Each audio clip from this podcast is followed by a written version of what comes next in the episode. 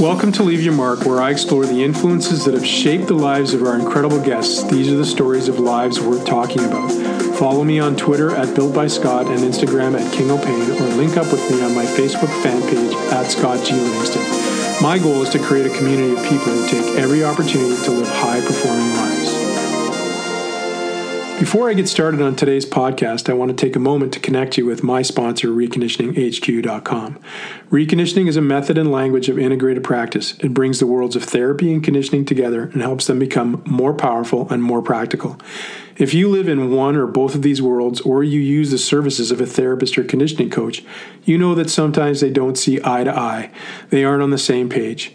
Reconditioning provides a time tested process for aligning these two worlds and creating impactful solutions to performance problems. Follow them at Reconditioning HQ on Twitter, Instagram, and Facebook, or become a member of their Facebook group, Reconditioning HQ Revolution, and join the Reconditioning Revolution.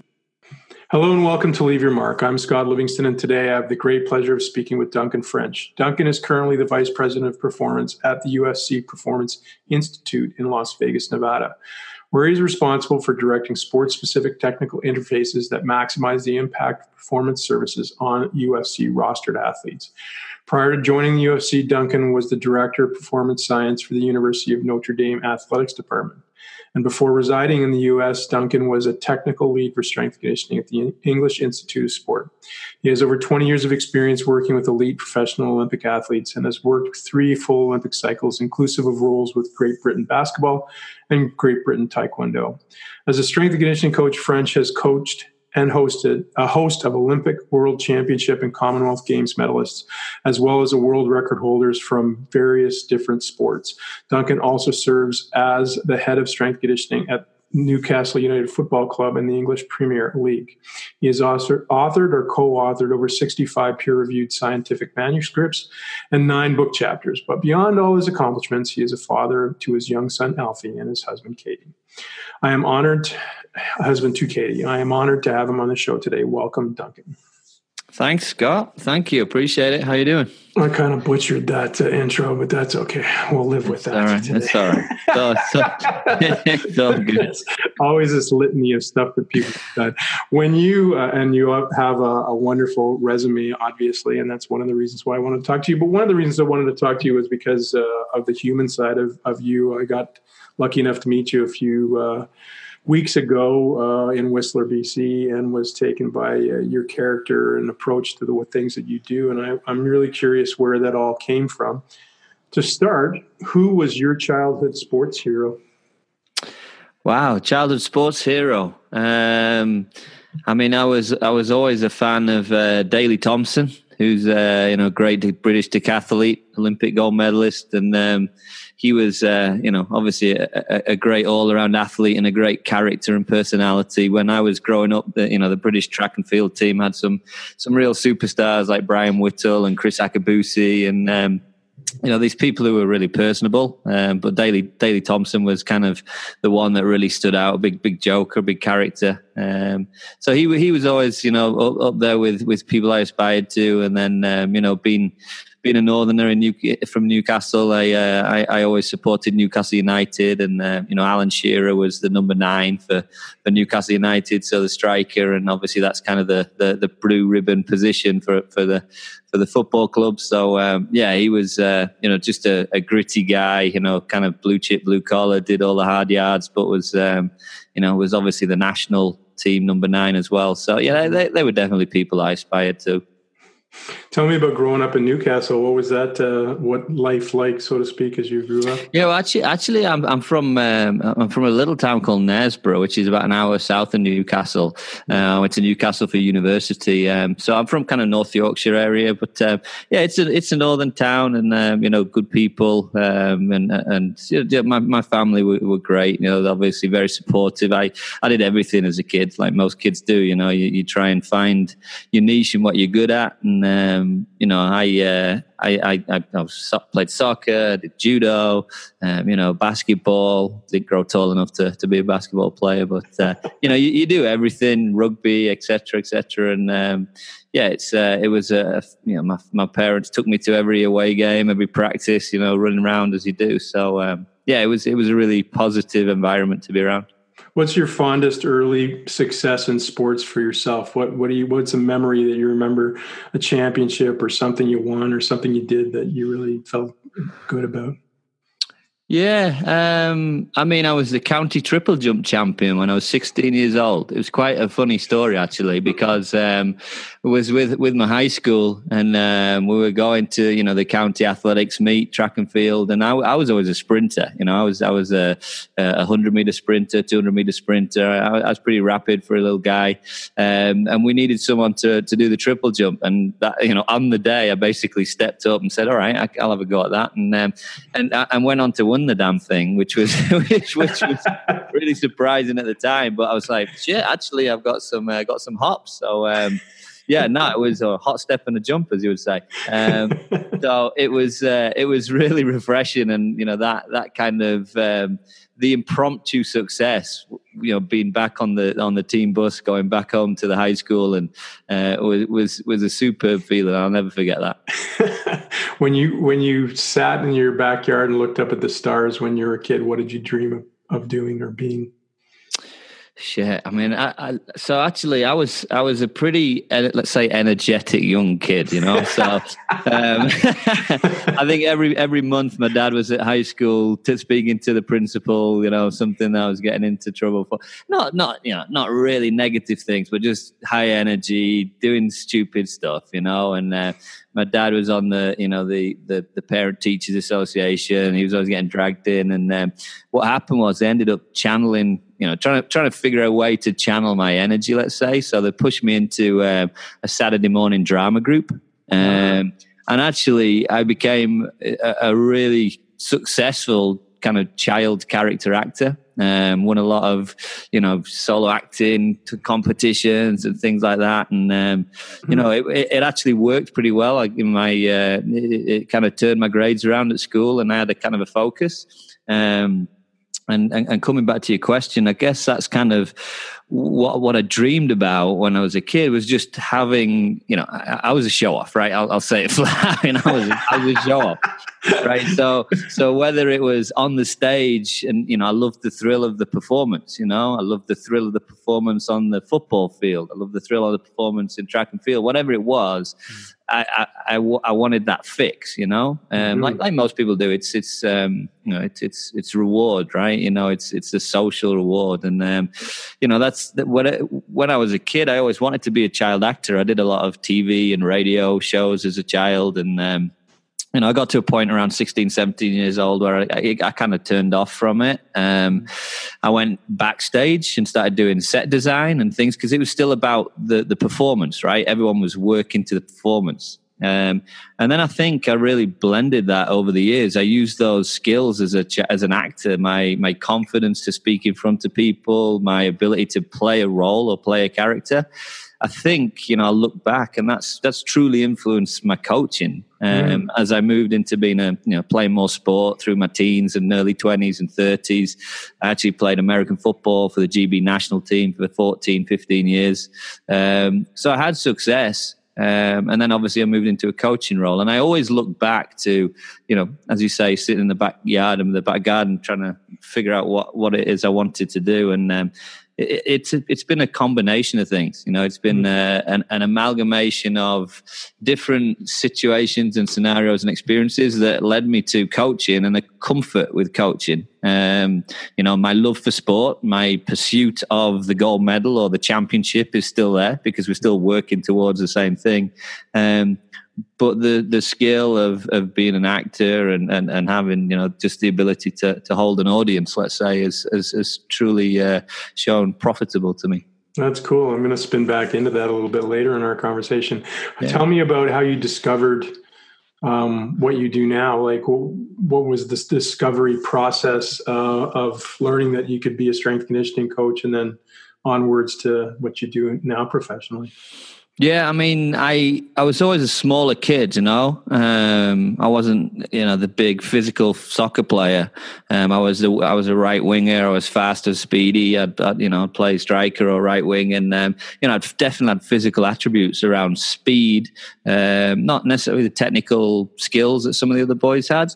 Um, but as I grew um, and and got into other sports like American football and collision sports like rugby realized that I, I needed to do something to try and compete, you know, and that's where I got into looking at how you can influence your body, um, change your body using different training methods. And that's where kind of my love and my interest in human physiology um, really kind of stemmed from. Uh, was trying to keep up with with the bigger kids, you know, um, and went, certainly university, you know, when I was when I was playing there, um, looking for a way to to use training um, to, to influence myself and, and, and be physically um, competitive. So that, that's where I kind of found training. Um, and, and as I say, I, I enjoy being a teacher. You know, I enjoy working with other people and figuring out performance problems and, and, and, and connecting on a personal level. You know, I, I like, uh, you know, I was a high school teacher for a year after graduating from my, my degree. Um, and I loved it. You know, just being able to shape and influence people is, is very rewarding again. How did it flip into a vocation for you? Did you start volunteering for uh, organizations? Did it happen while you were at university? Did it happen when you were teaching? What, what was the process there? I, um, I, I did my degree and then I did a teacher teaching degree for a year, um, and then I did a master's degree. And at that point, I went into uh, being a high school teacher. Mm-hmm. um, for a year in a, in a real kind of rural country um, high school in the UK. Actually, fun fact: the school that I worked at has got the biggest catchment area in the whole of the United Kingdom. Um, it, it, goes all the way up to the borders of Scotland, all the way down to um, Durham City, across to the west coast, and over to the east coast in kind of the narrow part of northern England. So it was a huge catchment area, and we had kids from all over. So it was a real interesting dichotomy of personalities and characters. Um, you know, we'd shoo the cows off the rugby field in the morning as we're going out to, to do rugby practice. Um, but there was always something more that I wanted. You know, I, I, enjoyed teaching, but for me, it was the drive to again coming back to the performance and being very competitive myself. Um, which I think you know my dad instilled in me is is you know to, to be successful, not not at the expense of character or anything, but just to to obviously do your best and to try and be successful.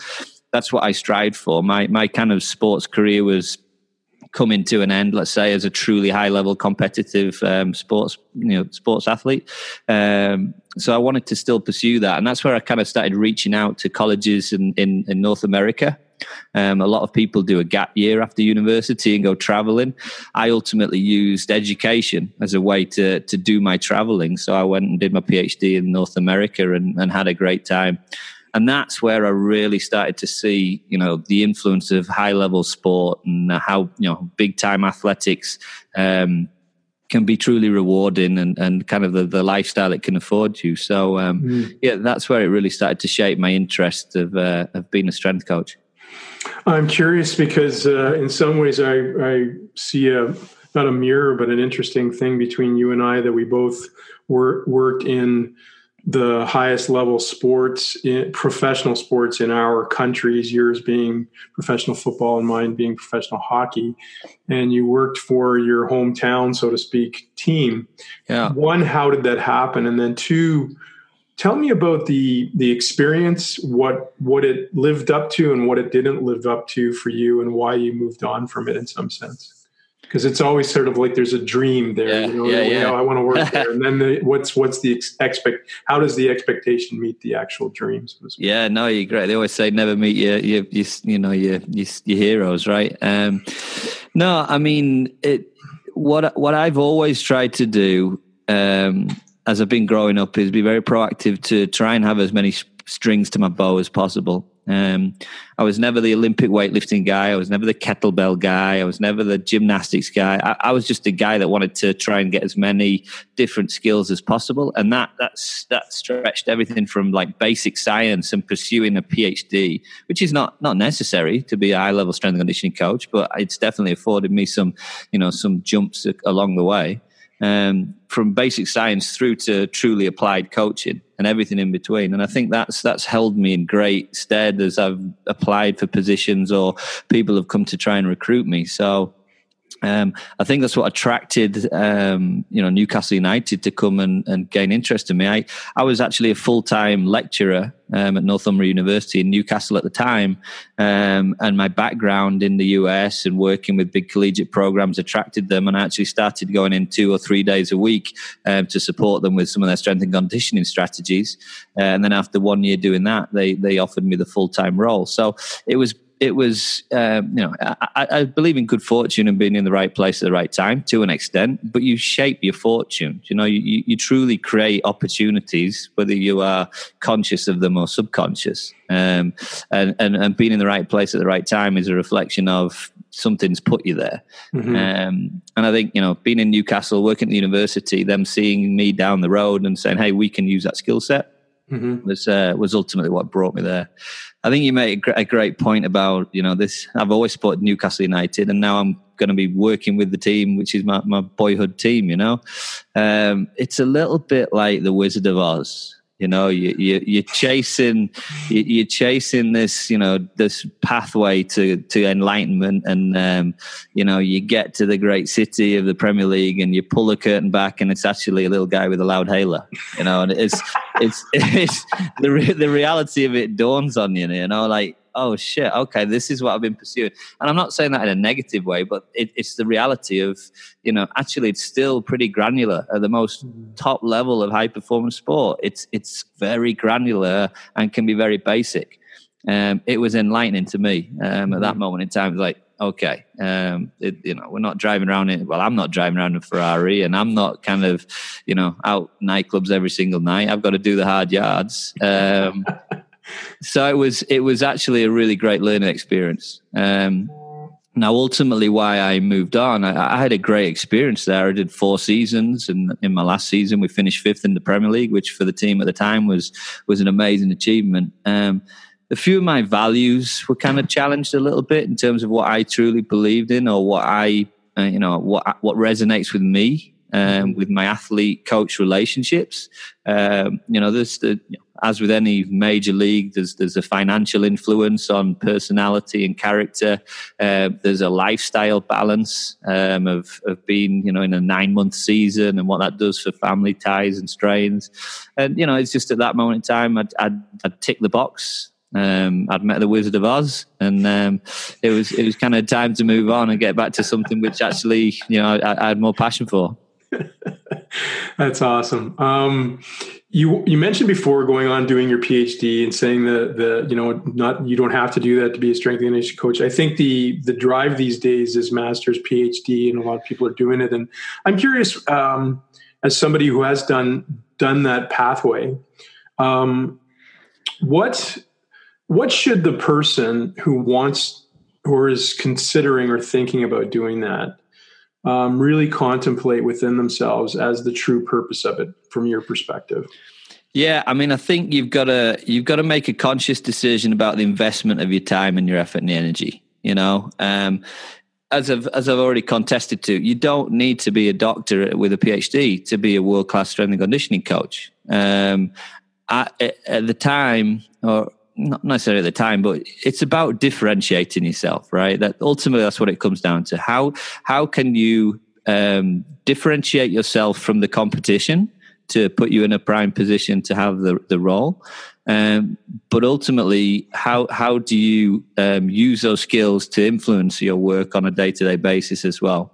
And that's that's one of the reasons why I pursued my PhD. Yes, I wanted a lifestyle, a, a, a life opportunity. I wanted to go traveling, um, but I wasn't going to go to you know Bali and live there for seven months, as much as I'd love to, and just kind of wasting my life away. My, my, my dad and my mum had kind of instilled, you know, do something productive. So go and travel, but get benefit doing it, you know, while you're traveling. So um, that's how that came about. Mm. So I think it's always coming down to differentiation for me. It's like how how can you separate yourself from the crowds? How can you create a bigger, you know, arsenal of weapons that people can use or, or have interest in when they're going through a recruitment process? So, mm. PhDs are not easy. You know, they they they, uh, they're a marathon, they're not a sprint. And a part-time PhD, you know, if you're doing that alongside full-time work as well, is even even more of a slog. So you've got to be ready for that investment um, and sacrifice. I mean, I remember being three years into my PhD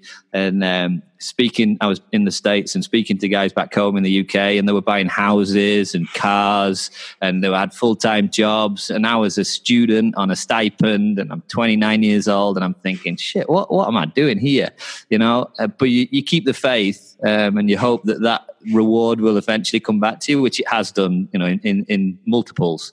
Um, but you've got to, I would say, you've got to know what you're getting yourself into, and you've got to be truly committed to the process. As as Brene Brown would say, you've got to embrace the suck, you know, because it, it, it sucks. All right, it's a it's a long process, and you've got to, you know, you've got to um, appreciate that process. That's. Uh, I'd like to play off that a little bit for a moment. The the process and the concept of the suck and what it takes to really achieve the things that you want to achieve. And I think when you look at every high performer, so we work with high performing athletes. Um, they have to embrace a, a process, and I think the most interesting external perspective is is everybody always sees the tip of the iceberg. They never see what's underneath that iceberg. And it's that sense of what you have to invest in order to become who you become and what you do that's huge. I'm just curious about your what you've taken out of your career and what you've invested in that suck and how you bring that to delivering when you have a, an athlete who has to invest themselves in that suck to get where they want to get to.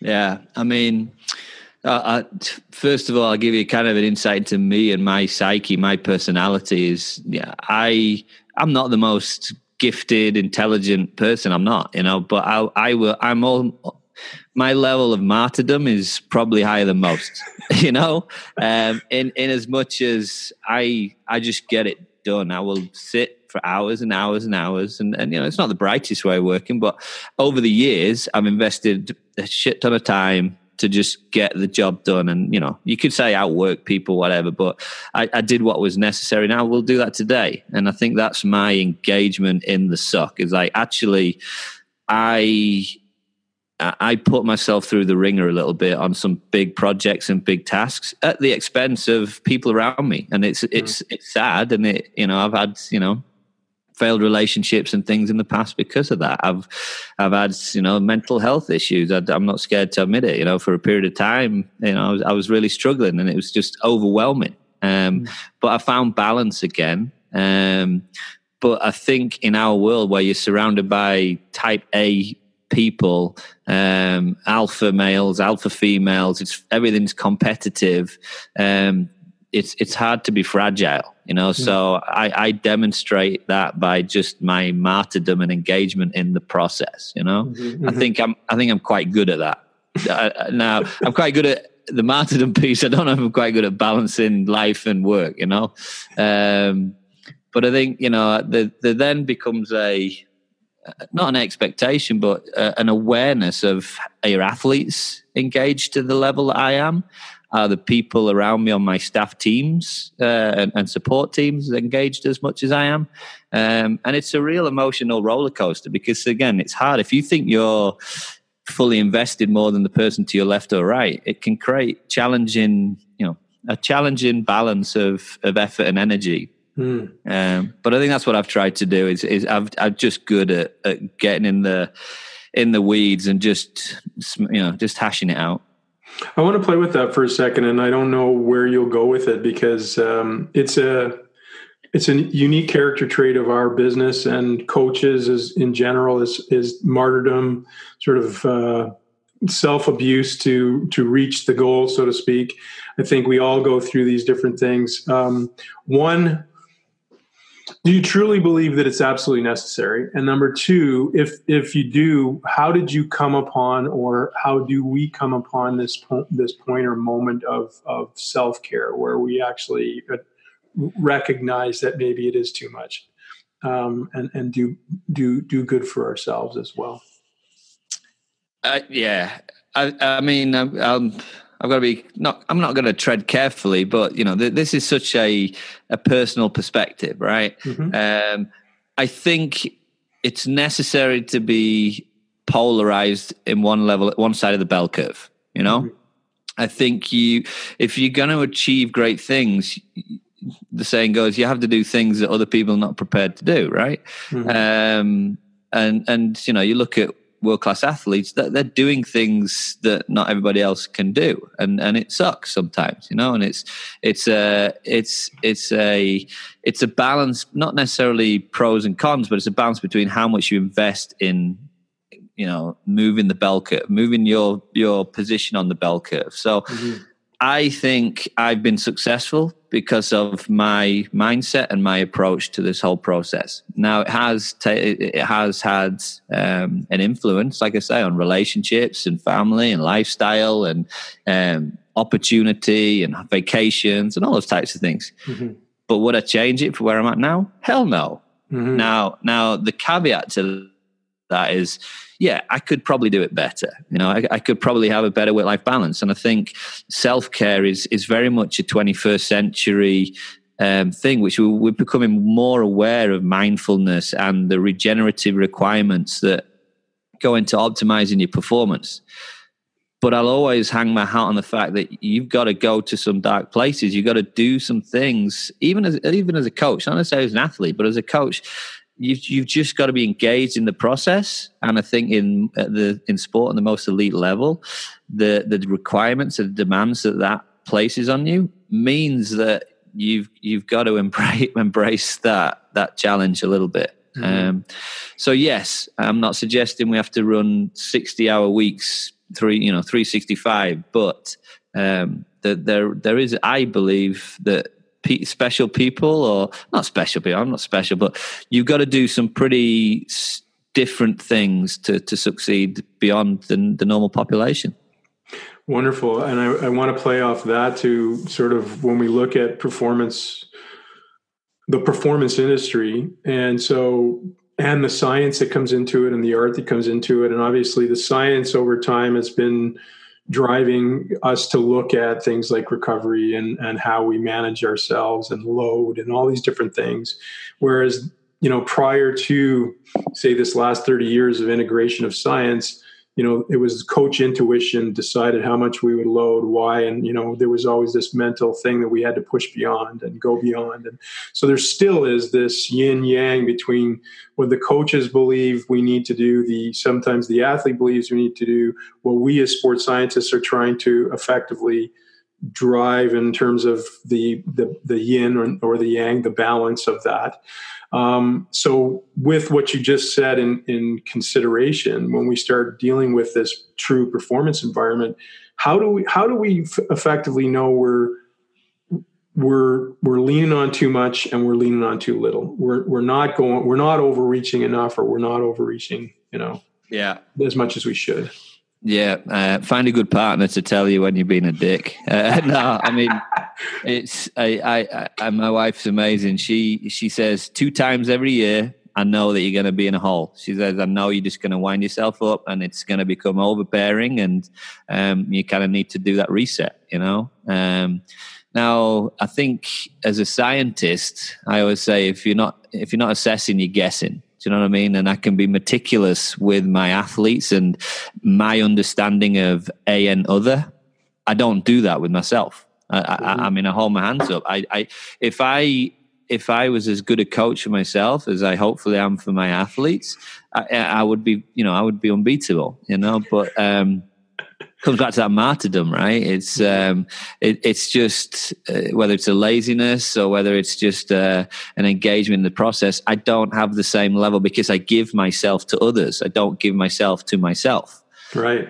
Trying to find the balance to to get that reset and that self check is can be really hard. And I think mm. that's where your support network and the people around you, um, you have to listen to them. It can be you know my colleagues and, and they they know when I'm having a bad day or I'm in a funk, you know, um, and I have to listen to them. Um, but I'm getting better, and I think that's an experience thing. You know, just understanding, you know, what what are we trying to do here? You know, what what are we really trying to do? We're not curing cancer, um, and God bless those people that are. You know, we're, we're trying to win medals and trophies, and the, the bigger picture, kind of the penny can drop. Um, you know, that's not to say I'm I'm dumbing down what that means because there's there's at the elite level there's there's a lot of investment and financial piece against it. Um, but it's perspective, right? I think as you mature and you become older, you just gain a better perspective. And um, I'm not, I'm, I'm never going to stop cranking. You know, that, that's just my the way I'm wired. I, I, I put that down to you know my my PhD supervisor William Kraemer. It's just the way we all operated in his research group. You know, we we would crank and we would get stuff done and that has stuck with me throughout my career. You know, so I, I look to others to try and help me. Um, uh, but I'm getting way better at just trying to, you know, find balance, find things to distract me, and you know, whether it's in the yard or mowing the lawn or just you know work hanging out with Alfie or whatever, you know, just just being able to breathe and just take a, a moment is is very important. What have you learned about um, the human human nature and human spirit in becoming going from somebody who was kind of you know teaching to sort of delivering a service within a team to now managing and running a team of people what yeah. what have you learned about the uh, about the human spirit and about about character and values and things like that um, well if you want to change behaviors you have to change emotions mm-hmm. i think you know you have to it has to be an emotional connection um, with people and I think that's what I try to do and invest my time with my team now as a, as a manager and a director. Um, is is people have to be engaged in the process. Um, people have to be emotionally connected to the process, and I think if you can connect with their emotions, then you can make great things happen you know? They they they are fully in into it let's say you know? So i try to i'm, I'm not a, a manager that that dictates and orders. I, I, I try and hire good people and get out of the way and let them do great things. But I, I see my role as a manager and a director is to put my staff in the best positions for them to optimize their skills you know? Mm. so to do that they've got to believe in me um, as much as I believe in them. So I think um, you know I, I'm very much around character first and technical second. I build characters, I build relationships. I try to be a good person and connect with people on a human level. Mm. You know, we're great friends out of work as well as day to day in the in work. Um, and I think you know that that can make really powerful things happen if people are invested emotionally and believe in in a greater mission. It, it can it can really prove uh, prove really successful. Very cool. Um, I'm interested in your your view on um, and your experience with individual athletes and team athletes and the difference in character and and what they bring to the table. So you worked obviously for Newcastle in a very team oriented situation, and and your role with British uh, athletics is is uh, British sport is similar with teams, and now you work with very independent, singular athletes. What and I asked the same question to James Morton, who you know yeah. works a lot with boxers and then also works within teams too. Yeah. So, yeah. what what do you see them as different? What do you th- see them as the same in some sense? Yeah, it's it, well, most teams carry an identity. The first thing I was saying, and, and you can you you you can resonate with this, I'm sure, is every sport has got a character, you know. So when I worked with GB basketball, it was a very different character to Newcastle United. It's a very different character to GB Taekwondo. You know, every every sport carries its own culture and character. But teams usually have a, a, a large kind of um, identity and a character, and then spin off individuals within the team. Mm. I think what what I I I, I um, I love working with teams. I think as a strength coach, you know, the energy that you can create with teams um, in the training environment is obviously um, something you can lean upon. You can create great synergy between um, small training groups and people working together. And, and again, this collective mission. Um, individuals, often that relies on you creating a motivated athlete or supporting a motivated athlete on a on a one to one individual level. It's it's a different technique of coaching. Hmm. Um, I think there's pros and cons for both. I don't lean one way or the other. I think what you can do it, it, in the team environment, and I think back to my experiences, it, it takes one or two people to really disrupt 25 people. Do you know what I mean? It, and and you know, I've had I've had those scenarios where y- you can bring a new player into an environment in a team or an organization, and it disrupts the balance, and you could, it's noticeable. That can be very very challenging because the peer group pressure and the influence that goes of being part of a team is often hard to navigate because you're always going to be subservient to that as the coach. You know, it's it, the, the connections that players can make together on a team those bonds can often be way stronger than the bonds of a player coach. Um, mm-hmm. So now you have this pack mentality where actually trying to influence a, a, a, bad apple in that in that cart is is difficult. You know, mm-hmm. with individual sports, you can often get you know you can get them back online way quicker. You know, you can bring people back on track. You can see things when they're starting to go a little bit left field, and you can you know yet you nudge it back online and on track again. Um, but I think that you know the, the I'm not gonna. I, I, would never say the relationships that you make in an individual sport are greater than a team sport because it's not. Uh, again, if you can connect with people, uh, you can work with teams. You can have uh, exceptional relationships, you know, on an individual level and a collective level. Um, so I'm not going to say that you know it's easy to make you know better relationships in individual sports, but I definitely think it's harder. excuse me things can get off track by individuals influencing a, a, collective group way more working with a team if, if you're not on top of things as a, as a coach and aware of the surroundings. Mm-hmm. What has been uh, going back to your original conversation about the uh, the artist in you? What has been the greatest contributor of that artistic or theatrical uh, capacity that you brought to your job that, that's influenced the way you do your job? Uh, character acting you know be playing a character be you mm. know the when you're when you're a coach you are you should hopefully always be responding to the people or the person that's in front of you and I think, you know, it, it's my job to flex as a coach to maximize the opportunity for learning of the person in front of me, mm-hmm. not for the person in front of me to, to ch- change the way they are so that my coaching can fit into their environment. You know, mm-hmm. it's, it's square peg round hole, you know, what, what, what's happening here. So I always try to, you know, I always try to maximize my ability to flex my personality, my character, my coaching skills to maximize the learning and the training opportunity for the athlete in front of me. And I think that's what acting really helped with. Mm. You know, I can be the the serious guy, I can be the funny guy, I can be the uh, daft guy, I can be the goofy guy. You know, I, I, you, you're a role player because you've got to go through this stepwise progression to say, oh, that worked that mm-hmm. something clicked with the athlete when I was goofing around that they really liked it and, and the next set was was exceptional or I was doing something another day and this person really dialed in their focus and we got what we wanted from it so mm. It, uh, you know the way I try to coach is I'm going through this you know this constant checklist of different styles different personalities different characters to see what does this what what does this person resonate with you know um, mm-hmm and then I can hold that in my head for the next session or for the you know, moving forward.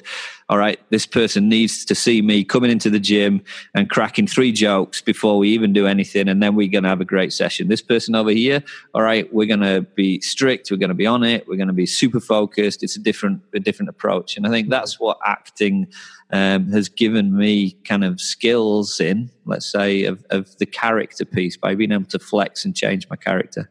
Hmm. You um, walked into one of the most hallowed um, universities in the United mm-hmm. States and and worked in a in a very I don't know call it um, there's a culture of Notre Dame that you went yeah. Oh, yeah. What, tell me about that experience. What was what was challenging about that, and what was uh, almost surreal about that in some ways? Yeah, no, there's there's um, there's there's a few times in my career where I've been yeah I'm not a big kind of superstar guy. I don't get I don't you know Brad Pitt could be stood next to me. I'm not bothered right? There's one time one time I remember in my whole career where I've been absolutely awestruck by superstardom. And I was doing some coaching work at Manchester United um, with with the staff there, the backroom team, um, and doing some um, you know professional development work. And we went for lunch, and Alex Ferguson walked in, Mm-hmm. And I went, shit, that's Alex Ferguson. and and I almost caught my breath. You know, I was like, wow, that like there's an aura about him, and just mm. I've never had that with any other sports star, never at all. Same thing at Notre Dame.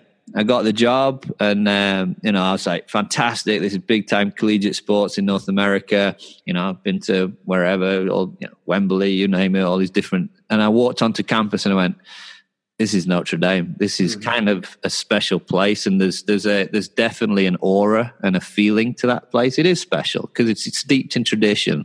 Um, and and the values that they hold there are, are, are, superb values. The way they want to go about things and do things right. You know, the the faith piece obviously influences them as as people, um, but they're trying to excel in the classroom as much as they're trying to excel on the sports field. So that trifecta of excelling in faith, excelling in academics, and excelling in uh, in in ath- athletics w- was really impressive. Um, so it was a little bit awe inspiring when I first got there um, because I'm I'm you know I'm the new guy and I'm trying to fit into 100 now however many years of tradition and um, there's definitely a Notre Dame way. Mm. There's definitely a way that they try and retain um, things to be done. So you know, shaping um, or creating innovation and creating behavioral change without influencing tradition can be difficult, and that, that's the way I looked at it. It's like how how are we going to embrace the tradition of what Notre Dame is, but move to a different level, move to another level of of performance. Um, so that was that was definitely a hard um, a hard process for me the, the, the, period of time that I was there to try and do that, you know, to try and bring people on board, to try and look at things differently, but still retain what Notre Dame stands for. It was a mm-hmm. fascinating mm-hmm. point in my career.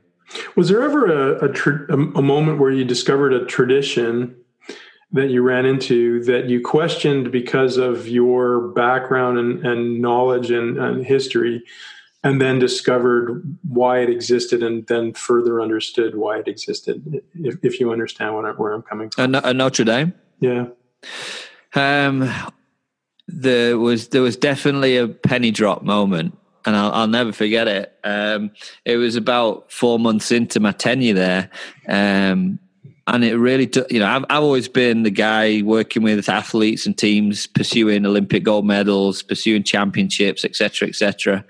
Um, there was definitely a moment where it dawned on me that actually these people would ra- not necessarily rather, but these people value graduation just as much as they graduate winning a national. Cha- uh, there's just as much a value winning a national championship. Mm. Now that sounds pretty vanilla, right? It sounds, but you go to Alabama and they're just sole focus is winning the national championship. You know, that that all they want to do is is win this one title and the process. And, and, there's lots of schools like that. I think that's why Notre Dame was a great fit for me when I was there because actually they wanted to graduate great people. Mm-hmm. Um, and to, they wanted to do things right. They wanted to try and be successful on the sports field but not at the expense of being good people. Mm. That was a real penny drop moment for me, um, working in that uh, that, um, that institution because again I was driving hard when I was getting there to say, oh, we've got to be doing all these recovery sessions, we've got to get in the weight room X amount of times a day, we've got to be doing this regen work, we've got to get the psychologists involved, we've got to be doing all our preventative methods. No, actually, these people just want to go to this charitable event and work on this, uh, you know, building this house in the community. And I was like, oh, okay, that's not going to help us.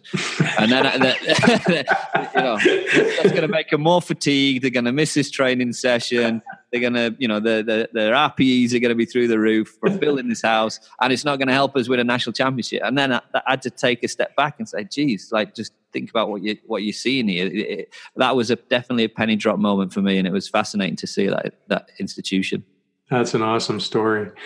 Uh, let's segue that from you're in this uh, traditional institution with uh, education, spirituality, all these things commingled, and you go to the UFC. So yeah. now you're you're working in a sport that is about being a warrior. Uh, it's a wholly different cultural reality. Um, I don't know, not knowing you that well, what your history going into was. Had you worked with UFC athletes before, and if not, what was what struck you when you walked into that that can of yeah. worms, so to speak? Yeah, no, I'd never, I'd never worked, you know, I never worked with MMA fighters per se. Um, I was the head of strength conditioning for GB Taekwondo.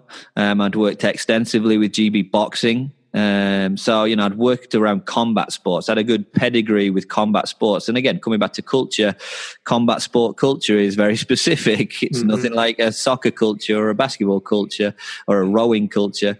Um, it's very, very different. So, you know, that was, that was one of the reasons why I was recruited because I had some experience in, in that, that those types of sports.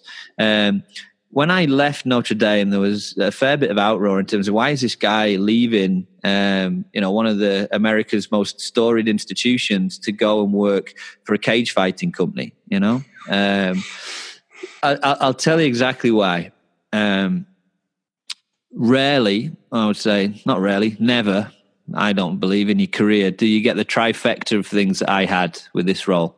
Number one, I had the opportunity to walk into a brand new world, the world's best performance facility, and I'm biased, but at the time, you know, the world's best performance facility on day one, spanking brand new, you know, mm. with all the resource, all the integrated technology, all the equipment, all the resource you would want.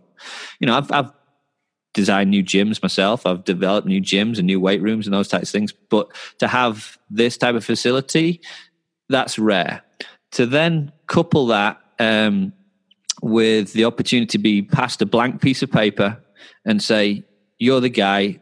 Tell us what we're going to do. How how are we going to operate this thing? You know, you you shape our philosophy, you shape our vision, you tell us ultimately how we on a day to day basis how we are going to influence UFC fighters." That's very, rare as well. And then the third piece to do it in a sport like mixed martial arts, which is only 25 years old professionally now, um, it's got so many upsides in terms of our awareness of the sport. You know, you look at uh, American football's been around since the 1950s. There's data and information there. You know, baseball, soccer, 1800s. They've been around for years. Australian rules football. Yeah, there's th- th- those people have got those sports figured out. There's data and information and research been done on this sport.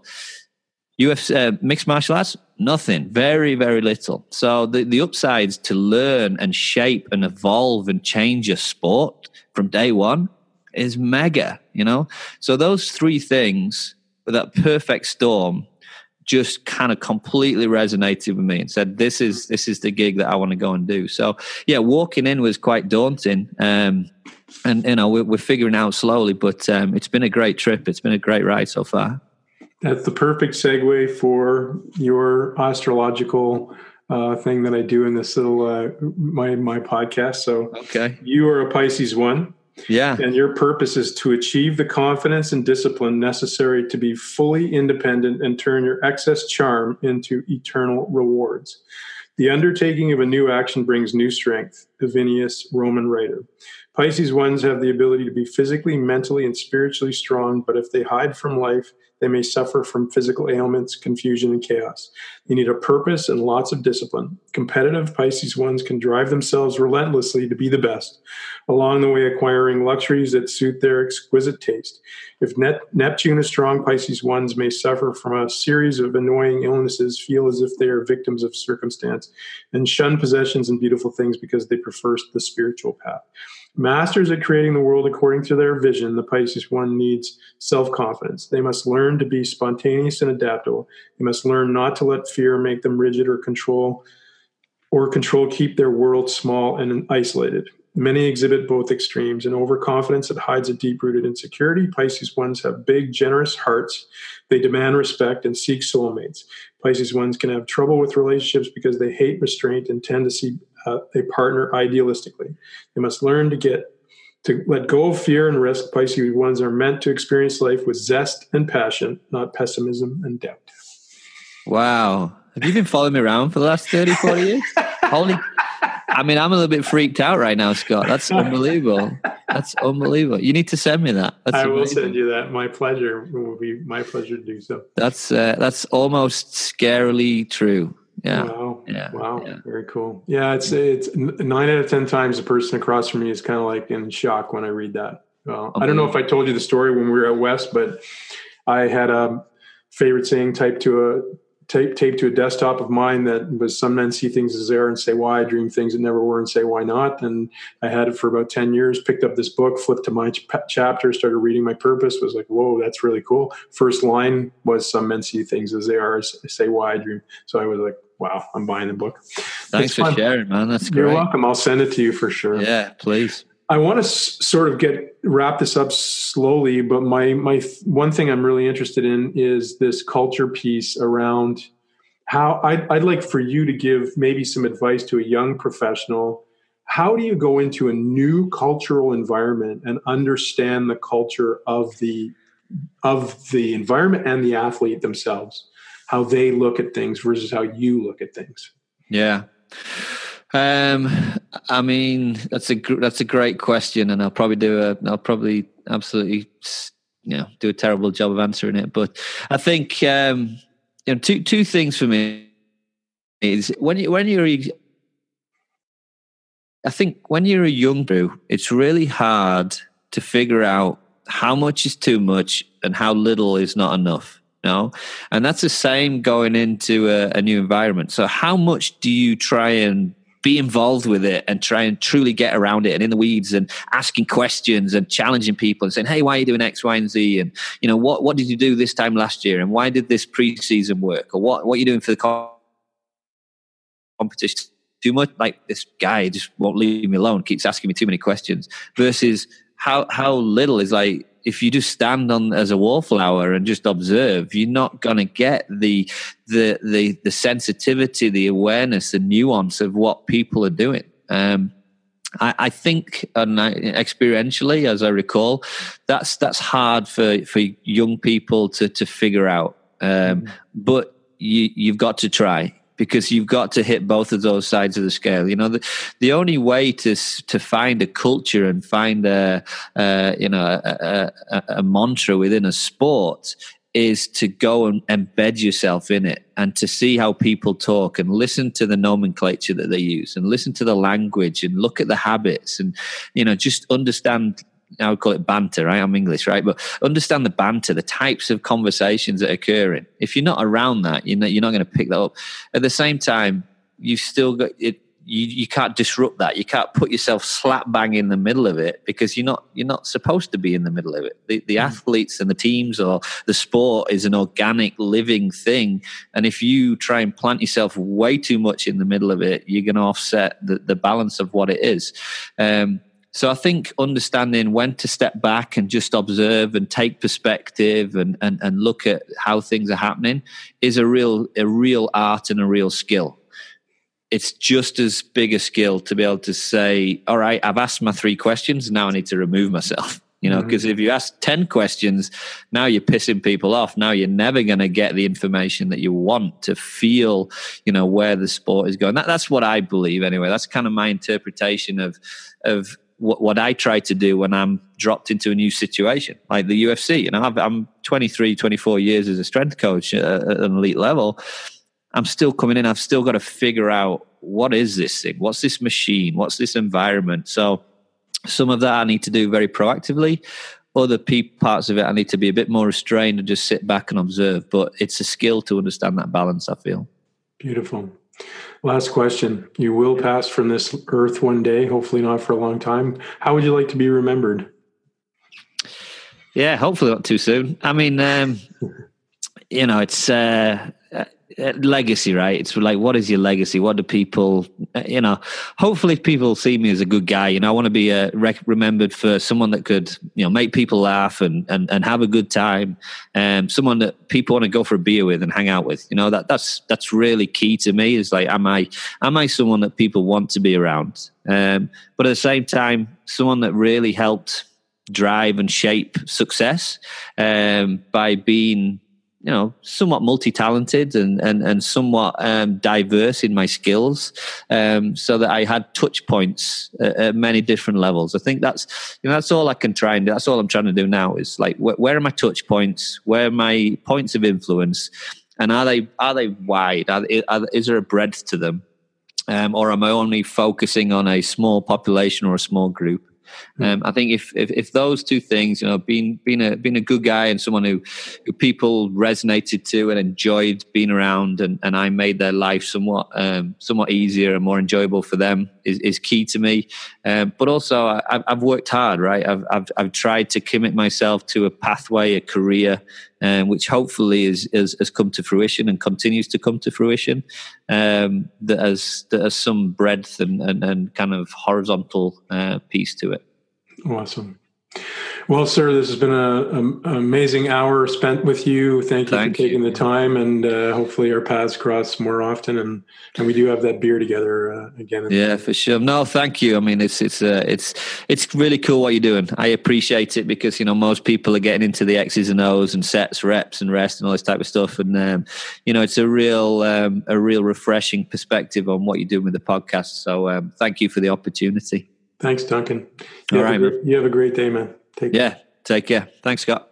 Thanks for joining us today on Leave Your Mark. I hope we've left a mark on you today, and we wish only that you pay it forward by sharing this story, taking the time to rate and comment on this podcast.